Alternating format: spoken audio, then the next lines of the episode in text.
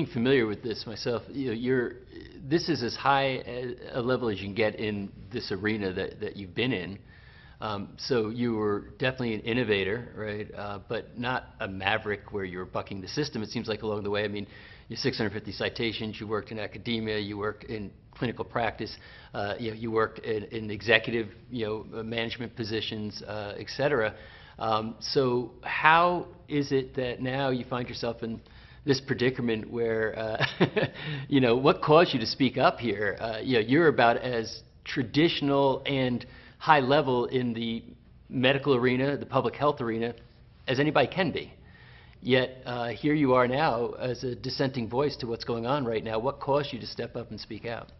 Thinking about it as you're talking, maybe I am a maverick. Hmm. Uh, you know, the original idea that kidney disease could independently contribute to manifestations of heart disease was an innovative idea. And I remember uh, some really long and lonely nights at the heart meetings where, uh, you know, I was being drowned out by big pharma and the cholesterol companies or uh, the blood pressure uh, lowering agents and others. And I was making the case that, the, in fact, kidney disease could contribute to heart disease and vice versa. Mm-hmm. And that was a long, long journey. Like many uh, important observations that happen in history, the first inkling of a new idea many times is dismissed. Mm-hmm. There's been just many, many examples of this. The, the first time that uh, an angioplasty balloon was used to open up uh, an artery or to treat a heart attack, that was treated with great skepticism. Mm-hmm. Skepticism is an important word yeah. because it is healthy in scientific debate. Virtually every innovation that's come in has been met with enormous skepticism, and then it goes through a vetting process. And that right. vetting process takes dialogue. It takes interpretation of data, mm-hmm. back and forth, getting viewpoints, identifying various stakeholders, ultimately getting a consensus and moving forward. It's very, very important. So skepticism is an important part of the scientific process. Probably process. necessary, right? I mean, uh, without it, then, um, well, we end up where we are. So, and we'll, we'll talk about that. One of the things that, uh, that you're being accused of, you and many others, um, is misinformation. So how, and sometimes I hear the word disinformation. Maybe we could talk about how to um, define or categorize misinformation versus information and the, this, the debate that needs to happen in order to get to the truth. Okay, maybe we should start with truth. Okay. So truth would be, um, let's say, the correct description of the state of affairs mm-hmm. of something. That's truth. And in medicine, we use what's called inference. Mm-hmm. And that's different than deduction. Mm-hmm. So inference means we can never really get to truth. Mm-hmm. What we do is we try to draw conclusions from things around the truth, and we keep garnering information to know ultimately what we think is the best course. Mm-hmm. So, for example, can I really know what's the best medicine for your body? Mm-hmm. Can I really know that as truth? I really can't but through inference, by looking at clinical trials, research, studying you, studying your background, everything that I can put together, I can conclude at least one point in time that yes, this is the best medical choice for you. Mm-hmm. Now, is that subject to t- change in the future? Absolutely. But we always arrive at that through a, a process of, of, inference. So I, I, want everyone to understand that, that this idea that we're trying to you know, get to uh, a, a, a, immutable, uh, unchangeable, uh, you know, brick of gold that is just not going to change. It just doesn't happen in medicine. Everybody knows that. So we try to get as close as we can to truth through inference, and we use uh, the scientific method. Uh, we use every single tool we can have. Epidemiology, I have a degree on this. We've heard a lot in the in the crisis about the role of epidemiology. Epidemiology is defined as the study of the distribution and the determinants of disease, meaning how is the disease distributed uh, as we see it in the population around the globe, and what are the determinants? Man, is actually what's what's causing it. So if we can actually get to the distributions and determinants, then we can actually do interventional epidemiology, which is actually trying something mm-hmm. to see if we can modify the occurrence of disease or severity of disease or influence its outcomes. So when we get to now misinformation or information, when does information become misinformation? Well, there's a continuum, mm-hmm. right? If I said um, on one end of the continuum, you are perfectly bald, mm-hmm. and then on the other end of the continuum, I said, you have a bushy head of hair, mm-hmm. right?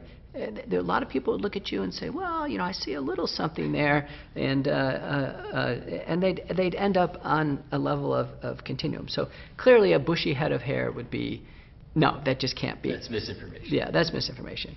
Perfectly bald is people could say, listen, I see a little fuzz there. It's not perfectly bald. I mean, perfectly bald. Obviously, people could define that. So it's a continuum, mm-hmm. and uh, it's obviously in the eye of the beholder, right? So mm-hmm. someone must listen. What we do in medicine is we try to do some grounding. Mm-hmm. And at least what we can do in grounding is we can ground grind to something that's published or that's in what's called preprint. So it's at least out there in some assembled fashion. It's just not hearsay. Mm-hmm. And the preprint has not yet gone through a peer review process, but in the setting of emergency, we're very reliant on preprints because that vetting process can be two to four years before something gets into print. It's not quick. Right. I'm the editor of two major journals. I can tell you the papers that I've adjudicated and arbitrated decided on many, many months ago have not yet not you know been published.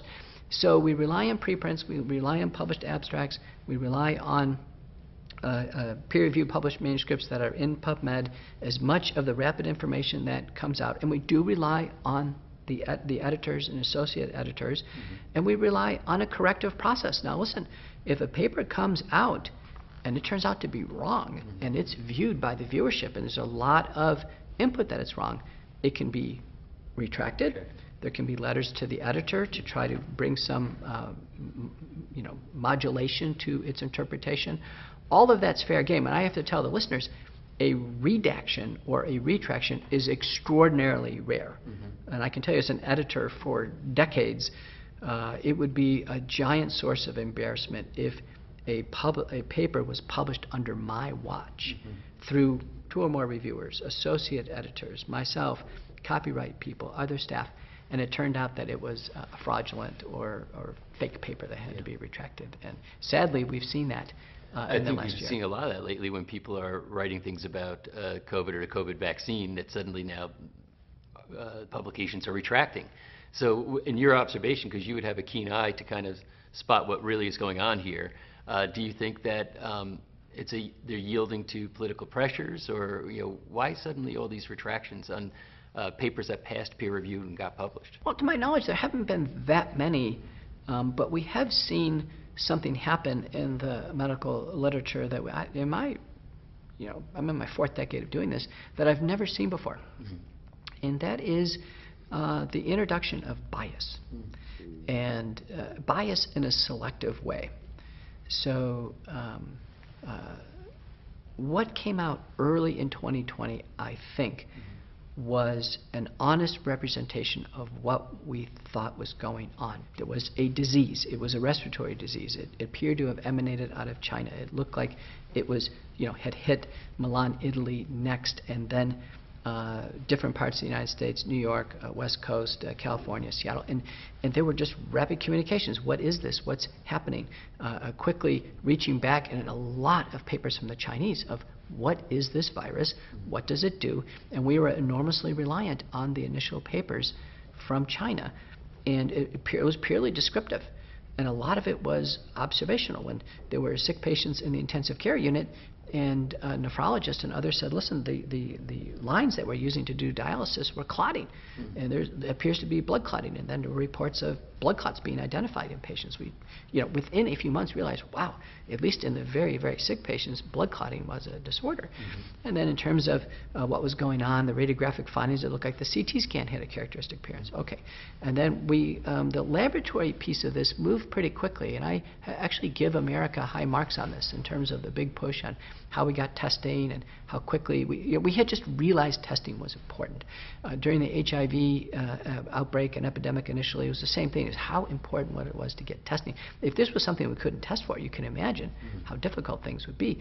So as all this moved forward in a confluence through February, March, April, May, I started to become disturbed that we were three months into it and we just did not see these papers snapping into place of what we should do about the virus.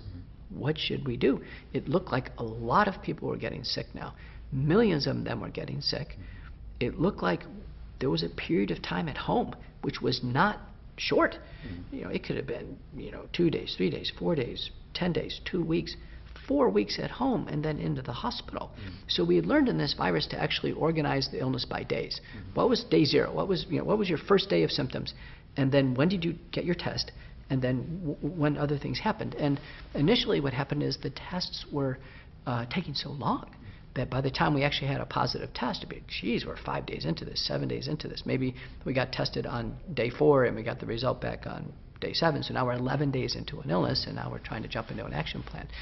But uh, what I saw is I saw a lack of papers of anybody describing any type of potential treatment.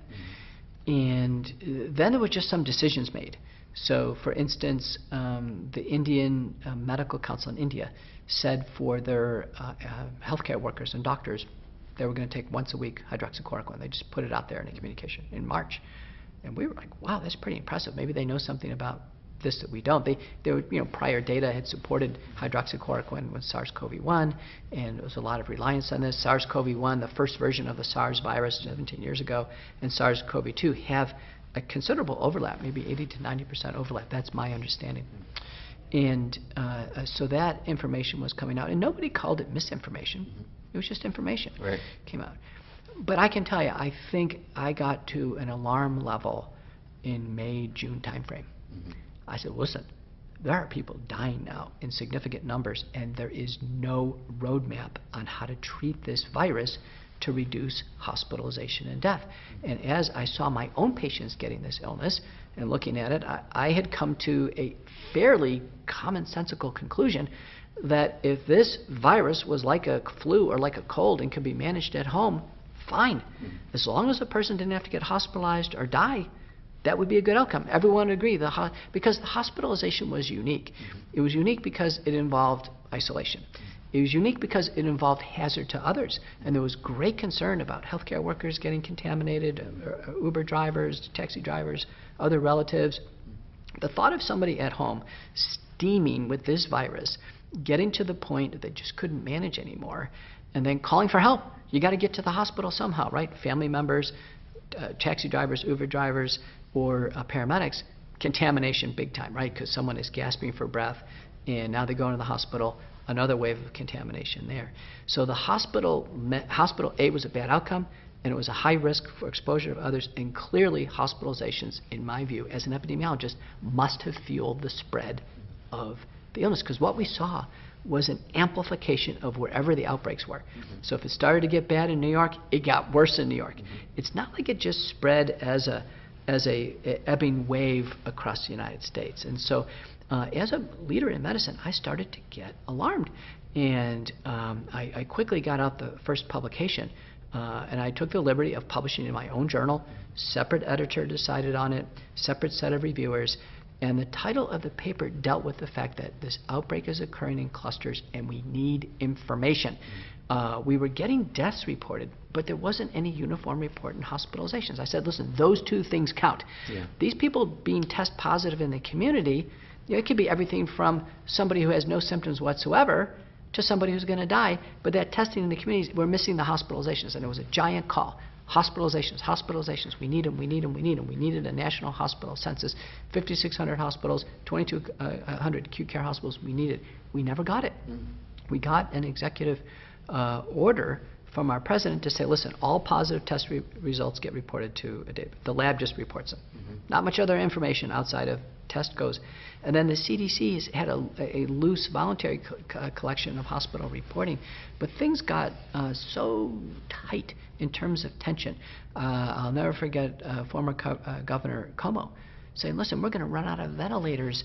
General Motors, we're going to ask General Motors to, to, to make ventilators. And former President Trump was saying, "Gen- Motors. I said, my gosh, you know, I used to live in Detroit. Uh, you, know, I, you know, these types of plants, you, you know, are not, can't make precise medical equipment in an automobile plant, but just that just exemplified the desperation that we had in not knowing what was going on. Another example was this giant medical relief boat that went up into New York and into the harbor. It's because we didn't know what hospitals were overflowing, which ones weren't. There was there was this panic, but we just needed data because we actually have a robust hospital system. And if this was just a matter of distributing patients to the hospitals with capacity, we could have done it. In fact, the CEO of my former uh, hospital. Um, in Beaumont Hospital in uh, uh, Royal Oak, Michigan, uh, published a uh, op-ed or a news piece where he just flabbergasted, saying, "Listen, we have to report where the patients are because the paramedics don't know where to go. Mm-hmm. They can't be taking patients to hospitals that are overflowing." So it was that panic going on Mm. that also solidified in my mind that the hospitalizations were a key outcome. And no matter what, we needed leadership to say that we are going to reduce these hospitalizations and deaths. And the only opportunity to do that is in the pre-hospital period. Well, and this is, and this is about mid-2020 or so, uh, when This when is was about mid-2020, yeah. Now, one of the things um, that that's uh, a point of controversy right now as we talk about testing is the PCR test and its validity for what we're doing. So, what are your thoughts around PCR as being the, the determinant as to whether somebody is infected or not? Because SARS-CoV-2 is an RNA virus and it's possible to detect strands of RNA in secretions, it was amenable to the polymerase chain reaction test.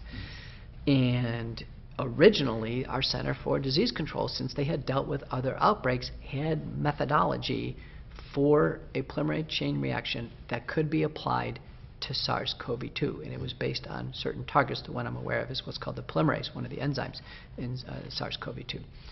But it's a pretty short strand of RNA, and uh, when there was this initial desperate call for some way to test for the virus,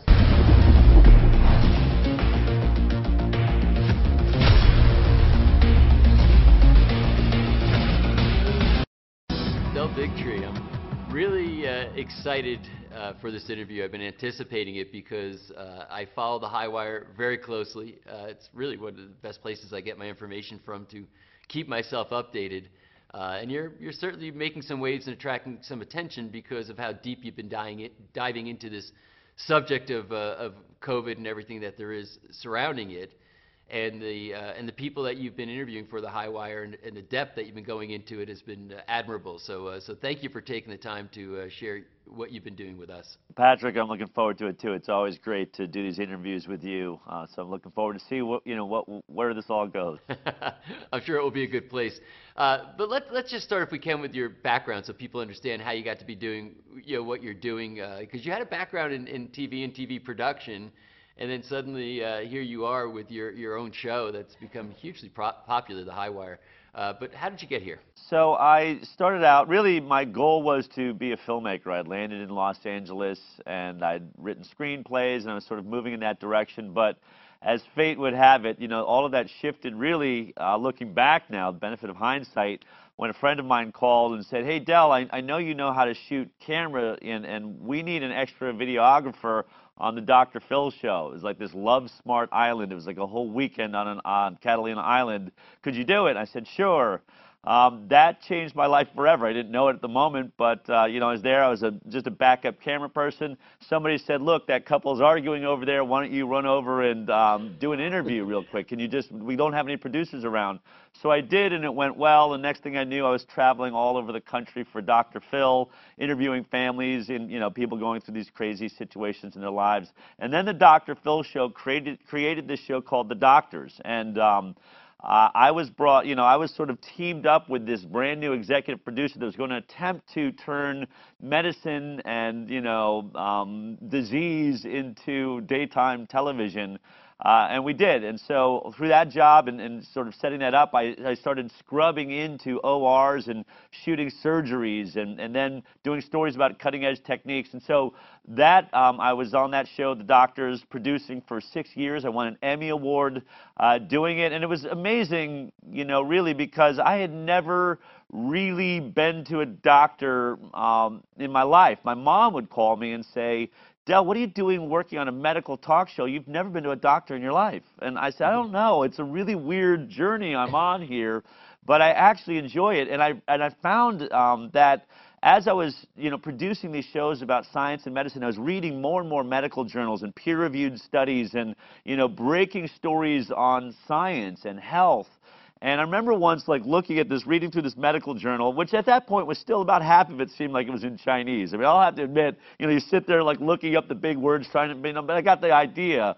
but I was sitting there reading this medical journal and and thinking, man, I wish I could go back to my 18-year-old self and say, in your future, you are going to be reading medical journals. Um, but I found a passion for it, and so that was, you know, what I was doing. And you know, I actually was interviewing Zach Bush, who I know you know, and uh, yeah. Zach when I interviewed him, I said, How did you get here? And he talked about how he might have ended up being a mechanic or maybe an engineer until he accidentally ended up working with his aunt, who was a midwife for a summer, and then realized, Oh my God, I've got this passion in medicine. I feel very much the same way that had this all happened earlier, I probably would have gone to med school. Had my parents ever sent me to a doctor, who knows? Maybe I'd be a doctor right now. But so there was a real passion there. And then while I was working on the doctors, I got tipped off by an inside source that said that there was going to be a whistleblower coming forward inside of the Centers for Disease Control and Prevention um, named Dr. William Thompson, and that he was going to put out proof that they were committing scientific fraud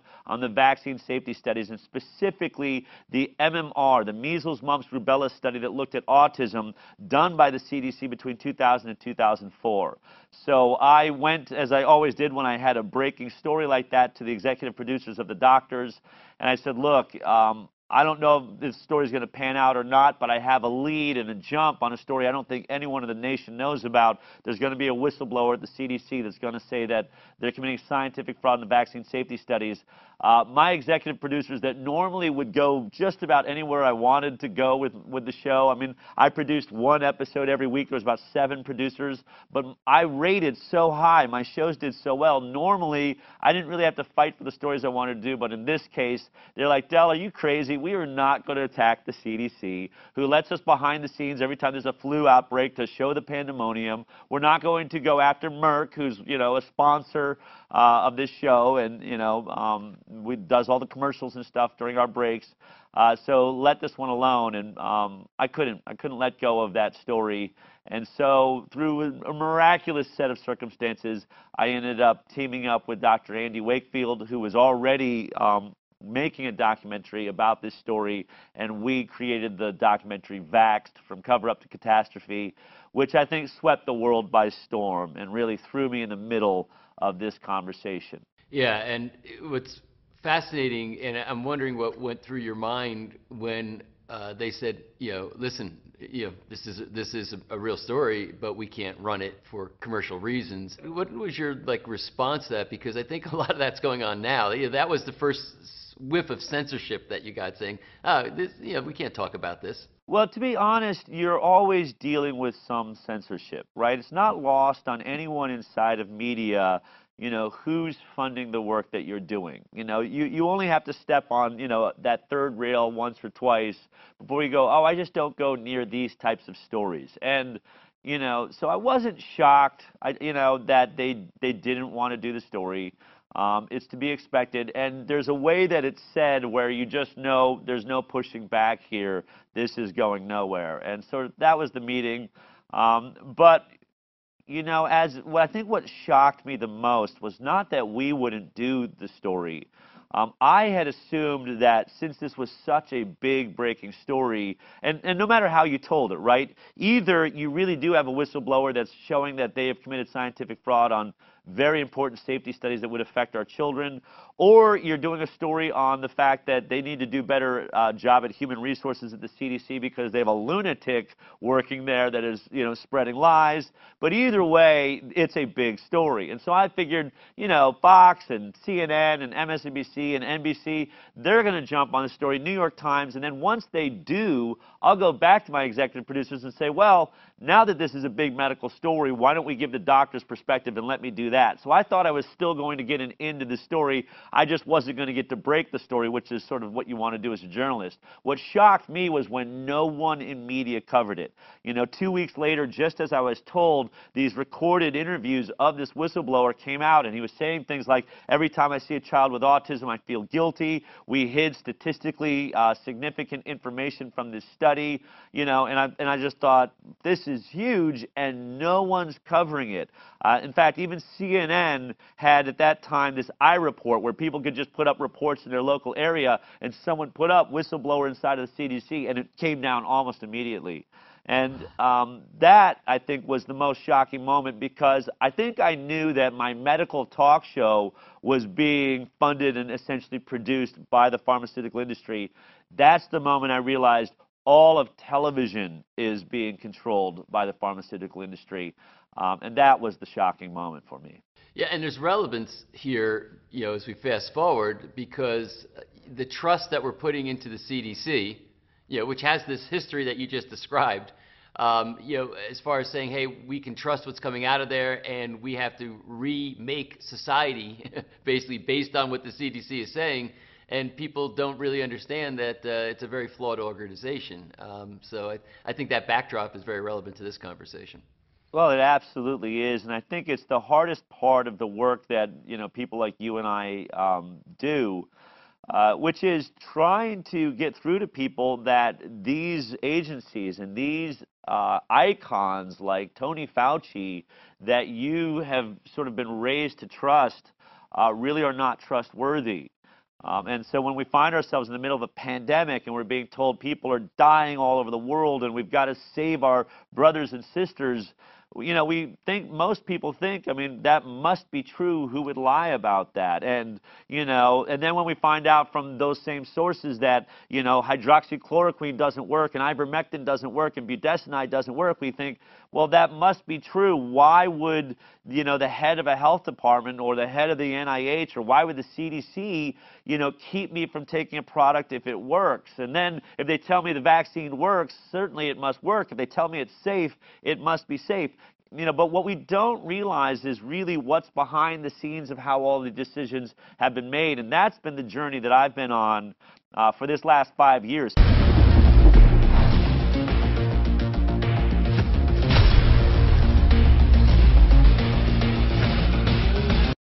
Dr. Malone, thanks for taking the time to sit with us and uh, tell us what you know about this particular subject. Um, I'd like to start out really with your background, your academic background. Uh, can you kind of give us the evolution of it, starting with medical school, maybe?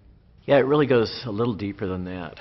Um, I had been a computer science student for the first two years of my undergraduate and decided I didn't want to continue staring at a computer screen in a room with no windows, and I wanted to go into molecular biology, and, and this was a hot new topic at the time. This is uh, early 1980s. Mm-hmm. I went to UC Davis for my last two years of undergraduate training. And uh, the, the honest truth is, my mother was deathly afraid of breast cancer, and I wanted to, to spend some time in the laboratory uh, during the undergraduate years to learn whether this was really a good career idea. Mm-hmm. And I had an opportunity to join a laboratory in the Department of Pathology at UC Davis and uh, went for my interview with the pathologist there, the, who eventually became my department chair later on, Bob Cardiff and I had done well for my first two years of school, and so I tried to be modest but but uh, forthright and say that I, I really wanted to work for him and, and do breast cancer research. And he and he looked me straight in the eye. It's something I'll never forget. He says, "I have no time for false modesty," and that was that was kind of a "you're not in Kansas anymore" moment. Right. Uh, and but he took me in, and that turned out to be kind of a seminal event because that he had just come from. Uh, a fellowship uh, sabbatical with Bishop Varmus, who got the Nobel Prize for oncogenes. And uh, he'd set up the operation together with a guy they just recruited from uh, USC Cancer Center named Murray Gardner to become uh, department chair.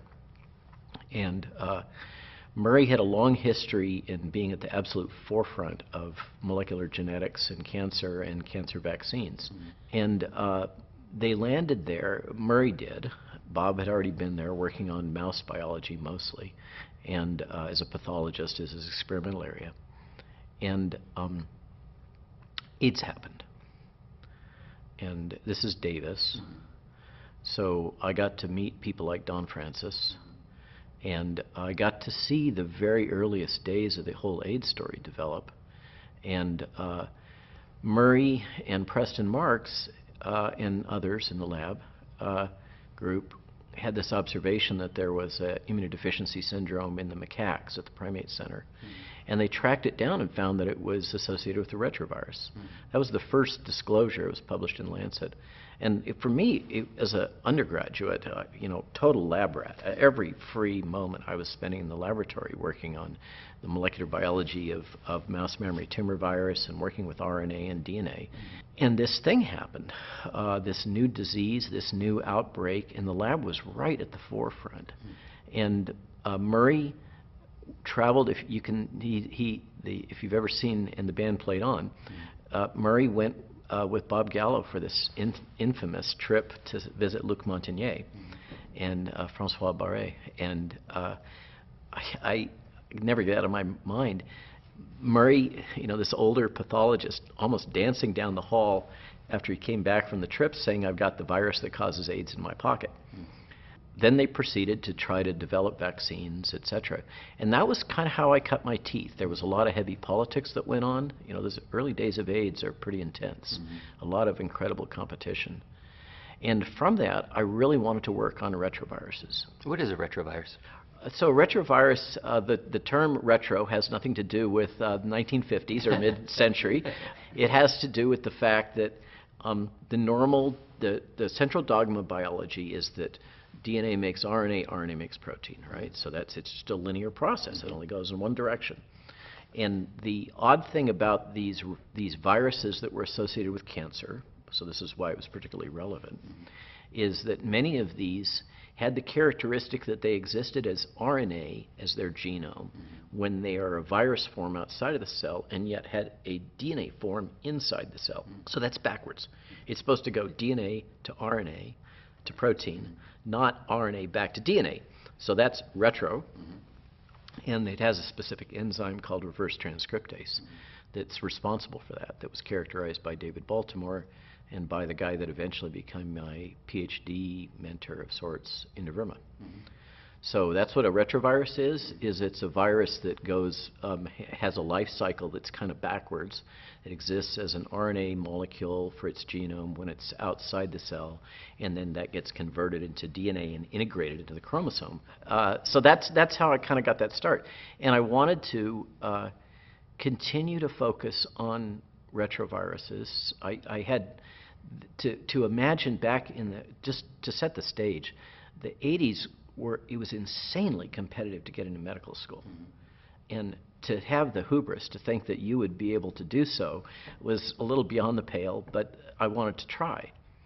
Uh, and s- being in this laboratory environment with these guys and the work that I did and the hard work that I showed and my uh, kind of skill set for it um, got me an MD PhD scholarship, which was way beyond my expectations. But but um, at the time, it, you know, it was kind of a fallback. Well, what can I do if I don't get that? I'm probably not going to get it, and whatever.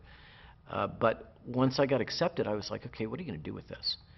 um, you know, I don't want to be just another doc. I, I wanted to kind of carry on with the science. I was totally wrapped up in the science Right. and working with retroviruses. So one of the hot topics for a, a young person uh, in this emerging field was gene therapy. And uh, so the gene therapy using retroviruses was the leading method. Gene therapy had actually been around conceptually since the late 70s. Ted Friedman had come up with the idea. But the embodiment that was working was using retroviruses, and you would place your gene of interest into the retrovirus and uh, engineer it in certain ways that it would be packaged and, and you could infect other cells. When I made the decision that I wanted to chase this dragon, uh, um, I it, I had imagined that there would be gene therapists in every hospital. This this is going to become mainstream by the time you know, like the present day. Right. There would there would be gene therapists everywhere, and we would be burning through curing pediatric disease, and all would be good. Um, and so, this is what I really wanted to do, and I made it through the first two years of school. And uh, Jill, my wife, and I are grew up in the Santa Barbara area, Central Coast and I had received a scholarship from Northwestern University in Chicago. And I went for my interview, and it was like a little weather break. Um, and so I came back and I said, Jill, ah, no, this stuff about Chicago, Chicago's just fine. and she will never forgive me um, and will never approve any relocation again. Uh, and, you know, she has, she has executive uh, uh, authority over that. And um, so after two years in Chicago uh, and, a, and a young son being born, she was pretty fed up. And my experience was the molecular biology that I was experiencing at Northwestern and that I had access to. There was some great people. I did some work uh, on RNA even there, but and also with Bob Lamb with influenza.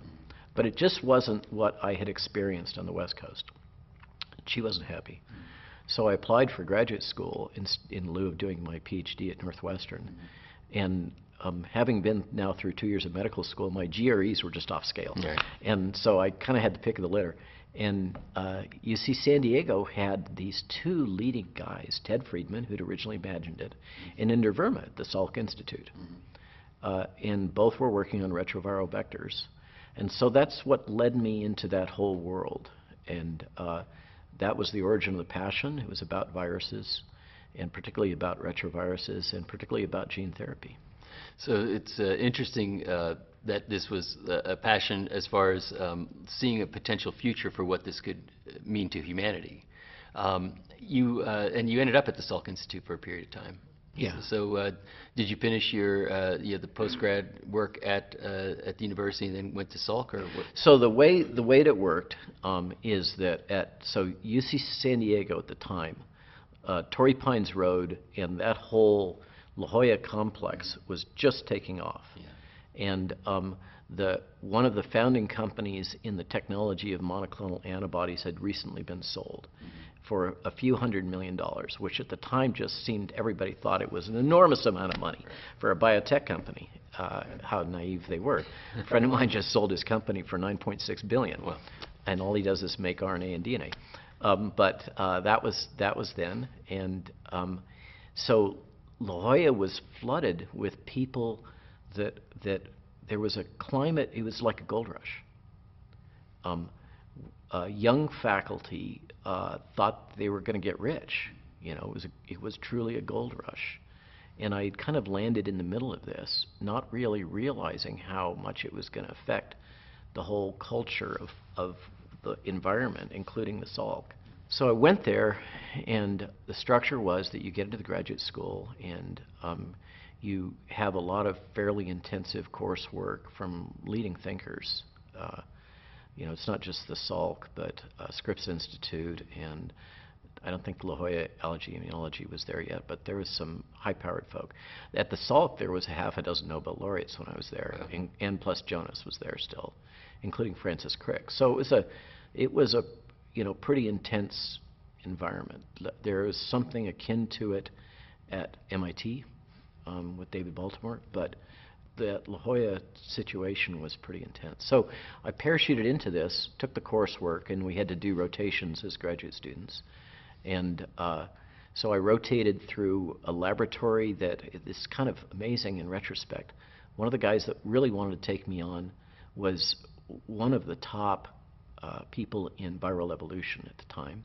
He was disappointed I didn't go to work for him. One was Debbie Spector, who had just come from the same Bishop and Varmus group.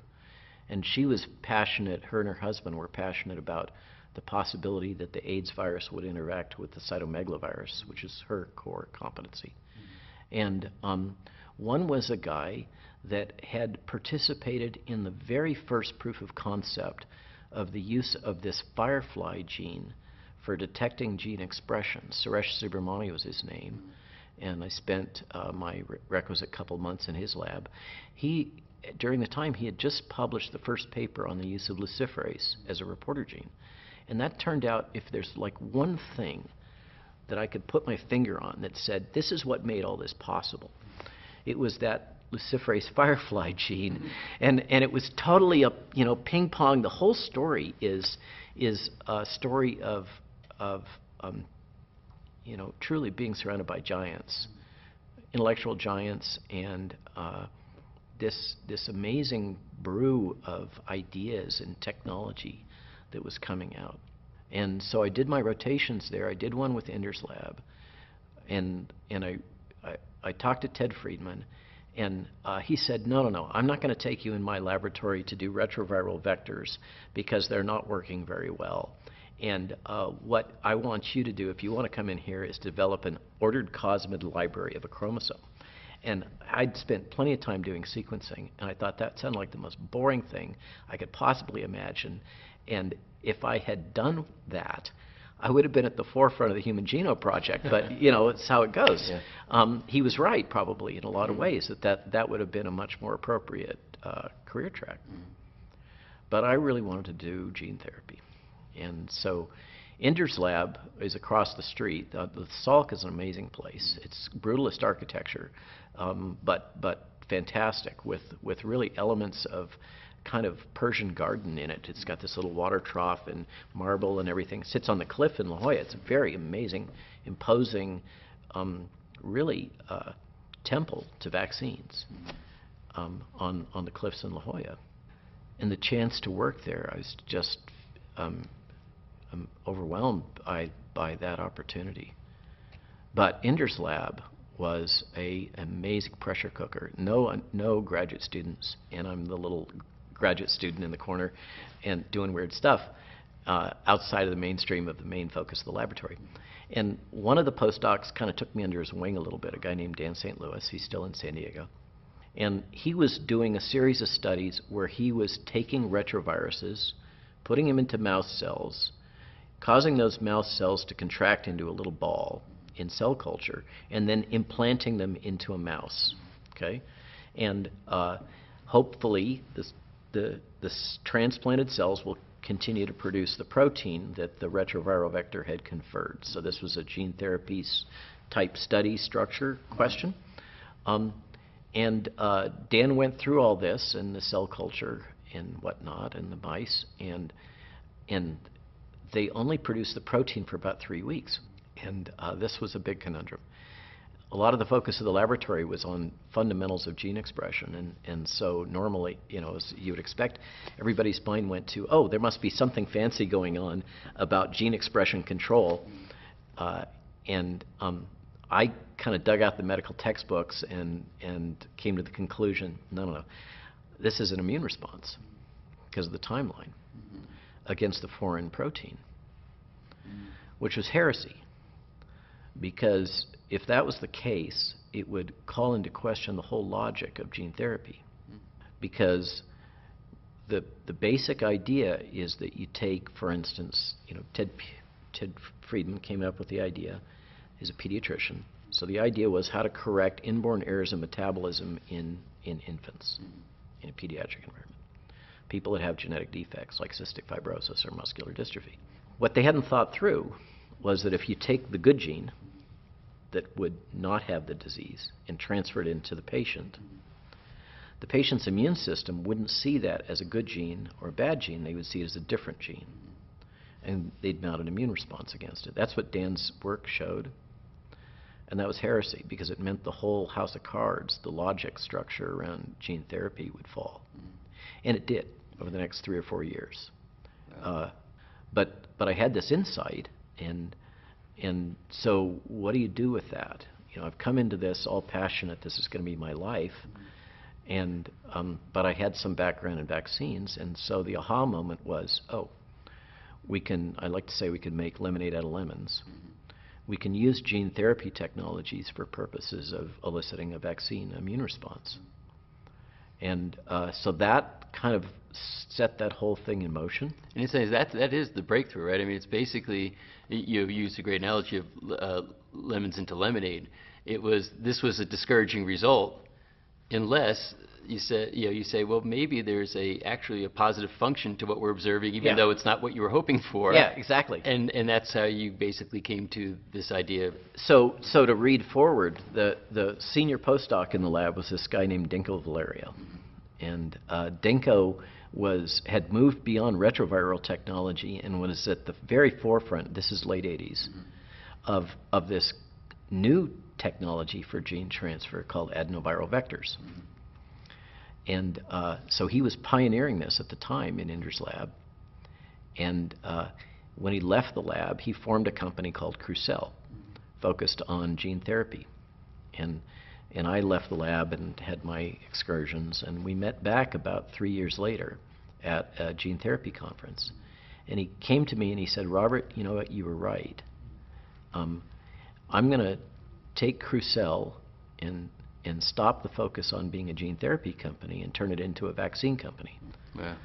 Crucell got sold to J&J, and that is the technology. That's still the same cell line that they use for producing the J&J um, uh, vaccine for COVID. Wow.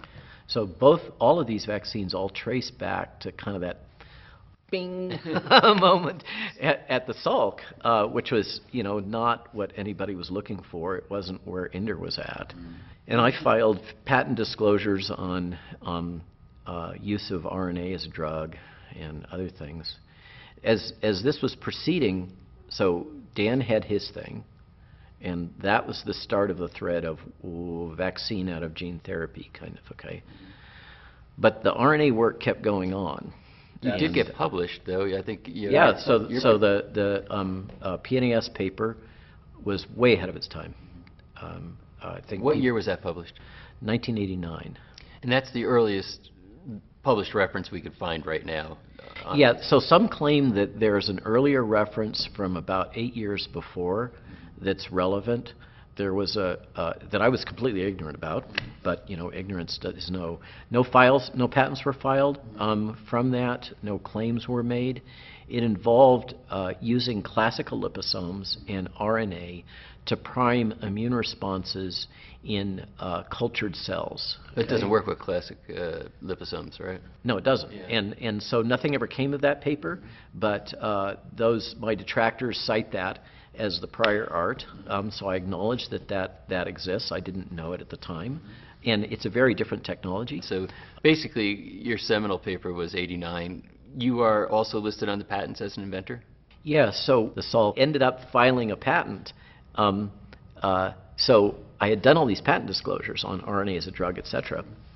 And they had gone through a formal process of determining who is to be the inventor, because this is central to a patent. If, Sure. you, if you if you don't have people who should be inventors, the patent can be disqualified. And if you include people who aren't qualified to be inventors, then the patent can be disallowed. Okay, so it's an important thing to do. And they'd gone through this process and determined that Inder was not an inventor.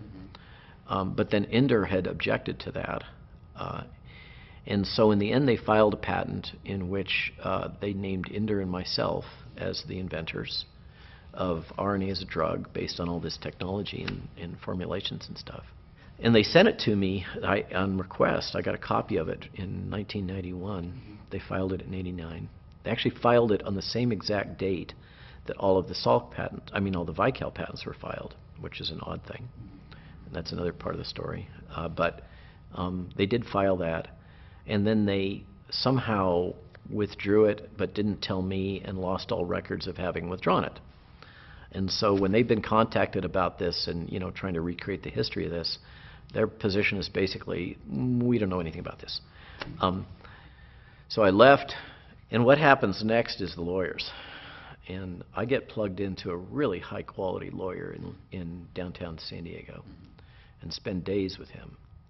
Just, you know, just brain drain. What can this be used for? How can you use this new Because they want to file all these patents. And uh, Did they get awarded? yeah, there's nine domestic U.S. awarded patents out of all that, All related to the mRNA technologies and DNA. and DNA. Yeah. Okay. Okay, so it's mRNA and DNA. Um, So for so all- that is the basis Mm. for this when we talk about mRNA and DNA vaccines, and those didn't come out for a number of years. They were the the findings were disclosed in in in these manuscripts and also in various academic meetings, and then and then the technology was sold to Merck. Part of the Merck deal was that Merck got to take credit and uh, for the discovery. And so there was a downplaying of what I had done and the people that followed me immediately. One is mentioned in the Atlantic piece, Stan Grimkowski. He's the one that's got the salty statement at the very end. Anybody that knows Stan knows that that was his quote because that's pretty much exactly how he speaks. Uh, Stan was brought in to do the cellular immunology after I left. I, w- I left after about four months, frustrating that my ideas, again, were being taken, other people were taking credit for them. Um, You know, I'd filed a- another patent disclosure on a nuance of making the RNA more stable, and had my supervisor countersign as, as the inventor when he had not even understood it. And it just was, you know, it's just, that's the environment, though. Everybody was so much of a pressure cooker, and, and there was money and fame and everything else on the line. Um, and all the ideas roll out, and uh, the patents get filed. And uh, like I said, there's like four of them that all get filed on the same day that Enders, the Solquin goes in. Um, and that forms the basis for kind of the new Vical. That wasn't part of their business plan. And Maurice Hilleman uh, had this had been pitched to him, who is the great vaccinologist that really drove Merck vaccines in you know with the pediatric vaccines that we know of. And he became enamored of it. And uh, so the deal was Vical was cash strapped. That I forget what they got. It's like six million bucks or something. It wasn't a huge amount, but at the time it was uh, for this tech. Doug Richmond had set up all the work and done the initial, built the team and done the initial proof of concept for using it for flu vaccines. And uh, Merck swooped in and said, okay, well, if we're going to do this deal, we want to be able to take credit for this. And so they took the work that Doug and the Vical team had done, um, built off of the work that I'd done, and um, basically took it, reproduced some of the experiments, and put that as a science paper, but put their own people as the Right. first and senior and that kind of stuff, and didn't even put Doug on it. It's Doug Richmond is now an emeritus at UC San Diego and runs their AIDS group, and it's a, he's a very senior, well-established guy. He's still pissed off. Okay, so you've got publication that's citable, right? Uh, I, I believe also it's referenced in other subsequent publications, right? That people are using you in their references from the work that you did. Um, so it's there, there's objectivity around being able to say, well, okay, there's the story, but then there's there's the publication, the patents that are filed, et cetera, that shows the timeline of when you were there and what and you were doing. and then this comes to the present when I get this phone call from a Swiss journalist saying, uh, "I'd like to talk to you because we think you were the first. and I, I'm like, "Well, I haven't, you know, thank you very much." Uh, um, actually, the first time I caught wind of this, that people were going to acknowledge me, was at a vaccines conference that I was one of the kind of organizers or chairs for um, up in Boston in uh, like September uh, uh, 2019, so right before the outbreak happened. And there was a presentation from a German scientist that cited both of those papers, and he was talking about mRNA vaccines. And uh, I was just blown away because it was the first time I had been acknowledged uh, in my memory. I mean, it brought tears to my eyes. Um, and this is, you know, 30 years later. And uh, I'm not even sure he knew I was in the room. He must have. But he specifically called me out, and I'd, I'd never had that experience. Then I get this phone call from this Swiss journalist, and um, he wants documents. And uh, so my wife pulls out, we've got boxes and boxes of the old data, my old lab books and uh, the primary data, the actual disclosures, um, all of this stuff, the original documents. And uh, so she starts pulling it out for this Swiss journalist and sending him copies of this, that, and the other thing. And then, um, and then she decides to all upload it all on her website and write her own narrative about what actually happened. And um, and she's so aggravated at the press putting out these other stories that other people that came about a decade later were the ones that had had launched all this. Um, that she takes her narrative and puts it into a Mailchimp blast because we've got a mailing list of about three, four thousand, you know, s- hardcore scientists that we've built up over the years for the consulting business, and she sends it out to everybody, and that just sparks off. Uh, you know. Um, yeah, because it's it's contrary to the dominant narrative, Right. which gets back to our you know core theme here. Yeah. Because this has already been promoted by BioNTech, because Katie Carico is a BioNTech VP, and promoted by UPenn very aggressively. UPenn has the patent on this improvement about the use of pseudouridine as opposed to the standard uracil um, that makes the RNA somewhat less immunogenic and makes it work a little bit better. And the storyline that's been promoted is that this is essen- an essential and an enabling finding. Now, it's not, as shown by the CureVac company that doesn't use that technology.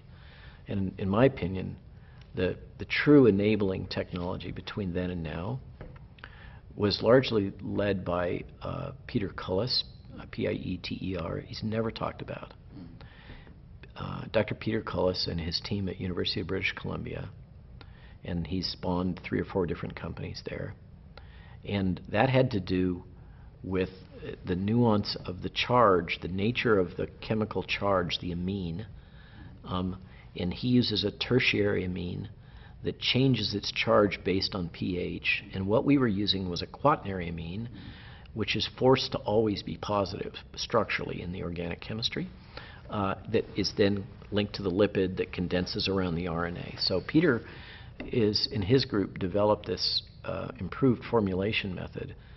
Uh, and many others have contributed that to also, but I think Peter and his group get the most credit. And that's what's made these amazingly potent formulations for use in humans uh, that are built off of that old idea. So Why was there, like, so we're going back 30 years or so. that question, Yeah. yeah, And suddenly, here we are, and you know, these things are being rushed to market. Wh- why did it take 30 years to get them developed to a point where, is there something that's So that's still... a great question, and I think there's going to be other uh, um, media coming out about that. Um, uh, there might even be one in Nature. I'm not sure. I know that there's an article being written. Uh, so what happened was that Vical and then Merck buys it, has this enormously broad patent estate that covers the whole domain um, in terms of the applications and the concepts and the fundamental formulation and everything. And they sell it to Merck. Merck spends something like a billion dollars to try to develop a product, but they make a strategic decision, and Vical did also. Both when I left, basically, I don't think there was anybody that was very good at making RNA. I think I think that's what happened. Um, and uh, but DNA is easy to make, dead easy to make. And so they thought, okay, RNA, DNA, oh, we can do this with DNA. And it does, DNA vaccination works really good in mice. So why not? Um, so Vical made the decision to just focus on the DNA, not on the RNA. And then Merck mirrored that decision when they bought the rights, and they only focused on the DNA. They ended up going up to a milligram in injection, and they never could get it to work. And this is true with many others. They chased the, the, the DNA for years. But what Vical and Merck also did was they very aggressively kept anybody else from developing anything that was covered in any of those patents, typical pharmaceutical industry behavior, including sending me as a young academic then by that point, after I finished my medical school and gone back and started a lab, um, sending me cease and desist letters saying that I should not work on anything that I was working on before because that was the terms and conditions of my employment. People are sometimes people say, "Well, didn't you get rich from this?" No, I got I got one Susan B. Anthony dollar for the patents. Wow. Um, so no, I didn't get any money out of this.